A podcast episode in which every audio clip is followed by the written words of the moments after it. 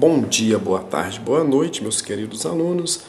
Essa aula hoje aqui é rapidinha. Na verdade, isso não é uma aula, é um lembrete. A nossa aula 5 de Geo I é um recado para que vocês acessem lá a salinha Google e imprimam e façam a lista de exercícios de questões revisionais de todo o capítulo de Geo I, toda a matéria que nós estudamos aí neste capítulo de Geo I. Falamos lá da internacionalização do capital, do comércio mundial, isso em sala de aula. E aqui falamos de outros aspectos nas aulas via podcast. Então é isso, ótimo trabalho para vocês, tudo de bom para vocês, um forte abraço e até mais.